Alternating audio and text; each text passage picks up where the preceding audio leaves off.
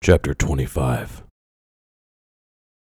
Crouching just below the office pass through, I reached for my Kahr and my ankle holster.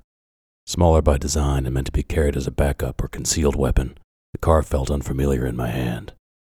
I suddenly wished I'd spent as much time at the range with it as I had with my Glock. The mayor had peace in a chokehold. I recognized the familiar handgun pressed against her temple as he walked her towards the back of the store. I know you're here, Fitzhugh. Give me those discs and I'll let her go. What discs? I don't know what you're talking about. Don't play games with me. I know Anna Maria had pictures of me. Her idiot brother in law told me she had photos of all her clients. Is that why you started threatening her? To get her to turn them over to you? I stood and stepped into the office doorway, pointing the Kahr directly at the pair. Peace cried out, Fitz, please. She tried to struggle free. Shut up! The mayor pushed the Glock harder against her temple as they continued in lockstep toward me. Peace kept struggling, pulling at the mayor's arm around her neck, making it difficult for me to get a clean shot at him. Let her go. She's got nothing to do with any of this. I don't. I found the discs in my safe. I, Anna Maria put them there without me knowing. Let her go, Pete. Let her go and I'll give you the disc. And let you shoot me? I'm not a fucking idiot. Pete stopped in the center of the shop, Peace still wriggling to get free. The Glock slipped from her temple to her jaw. Stand still, bitch. I'll fucking blow your head off. Peace froze and I inched closer. You wouldn't be in this mess if you'd been taking care of business at home. Mia knew you were doing something you shouldn't and hired me to figure it out. If I could keep him talking, maybe he'd let Peace go. Maybe we could resolve this without any shots fired. I found your name in a journal of Anna Maria's. Didn't take long for us to figure out what she was doing. Us? Who's us? The police and Mia. Who do you think? That bitch wanted me to run for mayor. She pushed me into it. And she'd never go anywhere with me. Every politician's wife shows up at events with him, but not Mia. She starts bitching about how much time the job takes, how lonely she is at home. How the hell am I supposed to run any kind of campaign for the State House if people think she's not behind me? Distracted, Pete's grip loosened. Peace got enough leverage to shove her elbow sharply into his solar plexus. With a groan, he released her and stepped back. She dove for the floor, screaming as Pete drew the Glock up at me. He pulled back the trigger and I dove for cover behind the office wall. The bullet struck the office door frame. I fired back, but missed. Peace screamed and Pete turned to fire at her. She tried to run toward me, pushing a display rack at him, sending skeins of yarn all over the floor. Pete jumped back, and I grabbed Peace by the back of her sweater, pulled her into the office. Stay down. Sobbing, Peace complied, lying on the floor with her hands covering her head. I'll kill you, Fitzhugh. I'm gonna fucking kill you.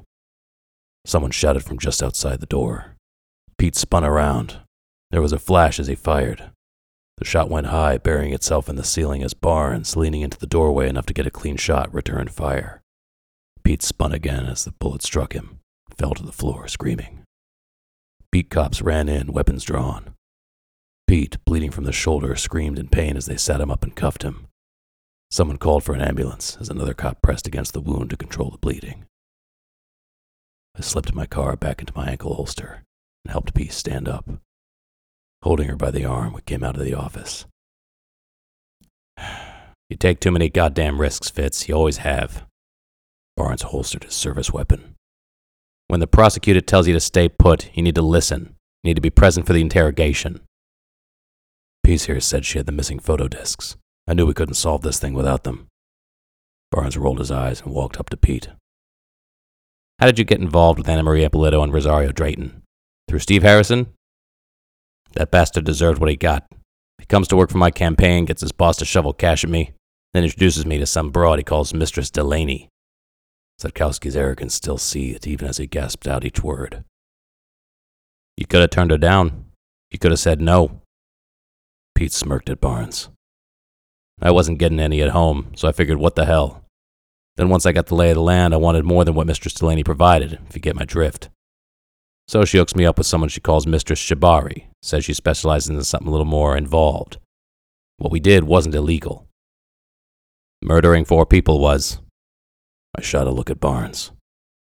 Rosario? He nodded. About an hour ago. First Anna Maria, then Steve Harrison and Julia Mazzaros. Now Rosario Drayton is dead too. I shook my head in disbelief. Two paramedics came through the door, interrupting the questioning. Barnes and I watched silently as they worked to control the bleeding. In a few minutes, they had him on a gurney and in the back of the medic. Another team of paramedics checked on Peace, who was rattled, but otherwise okay. You and I know he'll be lawyered up by the time he gets to the ER. We won't get another word out of him until trial.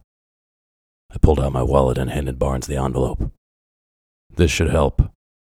Do I want to look at it? I shrugged. Depends on what you're into, but purely from a professional point of view. This has motive written all over it.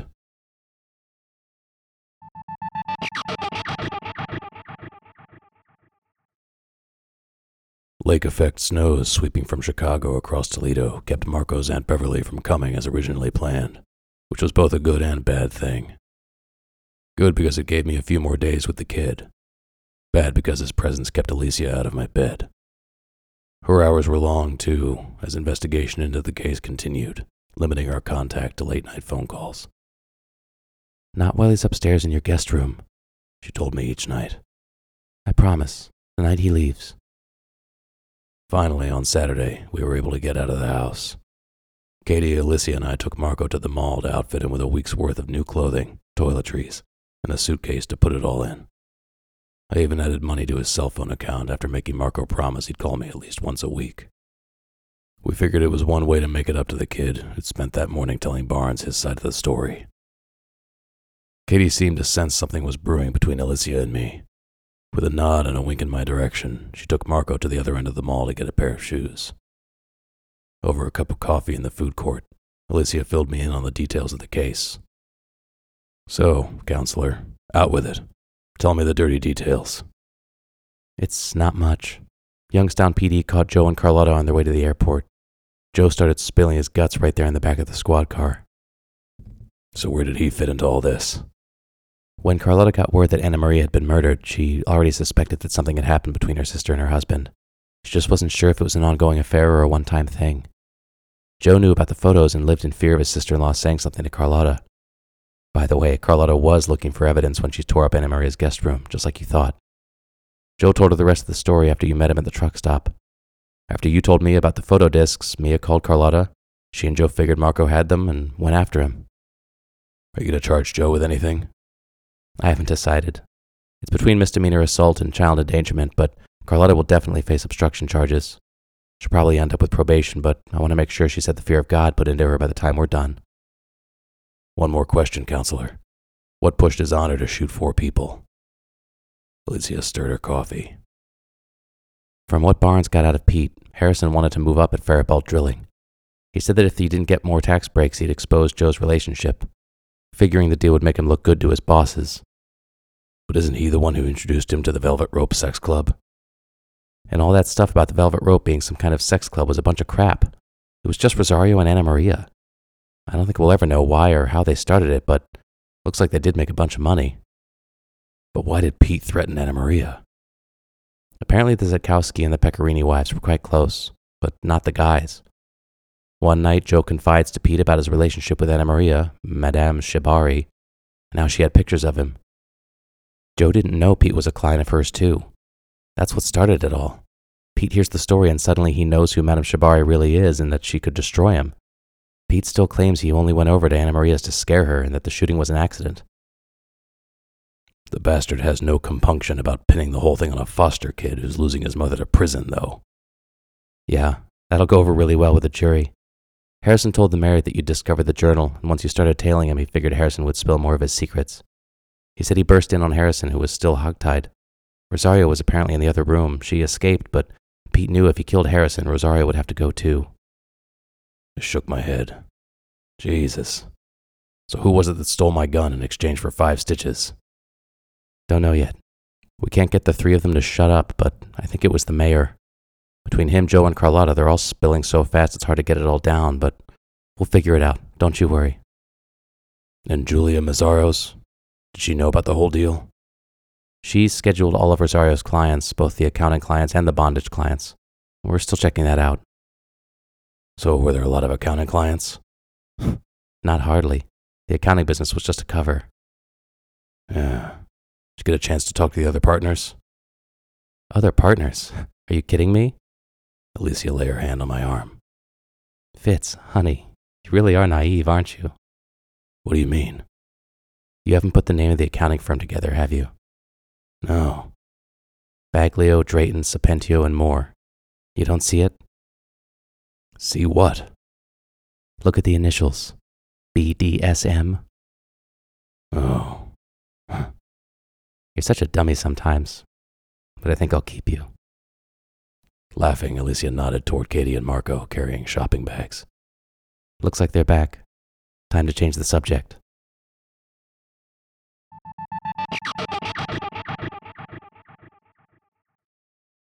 The next day, snow was falling heavily outside as Alicia, Marco, and I sat in the living room.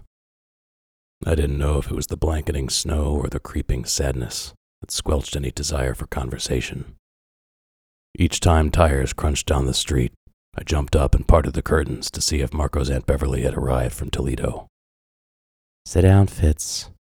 Alicia patted the couch beside her. I can't. I turned to Marco, who was pulling at the new tie around his neck. Why do I have to wear this stupid thing? The sullenness was back, but now I saw it as self protection for a kid who never knew where he'd land next. You need to look good for your Aunt Beverly. You want to make a good impression. What if she doesn't like me? What if I hate Toledo? Give it a chance. Give her a chance. Like I told you yesterday, you can call me anytime you want. I'll always get back to you, even if I can't talk right then. Promise? I promise. There was a knock at the door. Marco's eyes got big. Alicia stood and hugged him before she answered. Aunt Beverly was slightly overweight and walked with a bit of a roll in her gait, but her smile was warm and inviting. She was older than Alicia and younger than me. The gray was starting to streak through her brown hair, which was piled on top of her head. I could see she had the same kind of maternal streak as my sister's. The sweatshirt beneath her coat had a picture of a hand holding a cup of coffee. Beneath the cup were the words, Coffee is liquid life. Hi, Marco. I'm your Aunt Beverly. I'm your mom's big sister. Grudgingly, Marco stood and shook her hand. Hi. Alicia and I introduced ourselves. I want to thank you, Mr. Fitzhugh and Miss Lenneman, for taking such good care of my nephew. My sister struggled with addiction for a number of years. Hopefully, she'll be able to get the help she needs in Marysville. We hope so too. The intent is always to bring a family back together when it's most advantageous for the child. Can I visit her in Marysville? Beverly smiled at Marco. Yes, you can. I promise you we'll drive down at least once a month for visiting day. A mix of relief and hope flooded his face. Beverly picked up Marco's suitcase and smiled at him. We need to get going. Got a whole house full of cousins who are anxious to meet you. I do? Yeah. You'll be sharing a room with Joey. He's your age. He's lived all his life with three sisters, so he's excited to have another boy in the house. Marco looked at me as if he wasn't certain he could believe all the rainbows and unicorn shit this broad was dishing out. I winked at him reassuringly. You're gonna do okay, kid. Go on, get out of here. Marco threw his scrawny arms around me and buried his face in my shirt. I'm gonna miss you, Fitz. I hugged him tight. I'm gonna miss you too, Weasel. For some reason, there was a catch in my voice. Probably the cold. I never did do well in the winter. Stay in touch, okay? I will. Marco took his suitcase from Beverly. Again, thank you both for everything you did for my nephew. Alicia and I stood waving at the door until the shapeless gray sedan disappeared into the swirling snow. I sighed as we closed the door. You did a good job with him, Fitz. You really did. Alicia laced her hand through mine. God, I hope so. I'm gonna miss that little shit. Yeah, me too. So what happens now, counselor? She wrapped her arms around me. Anything you want, Fitz. Anything you want.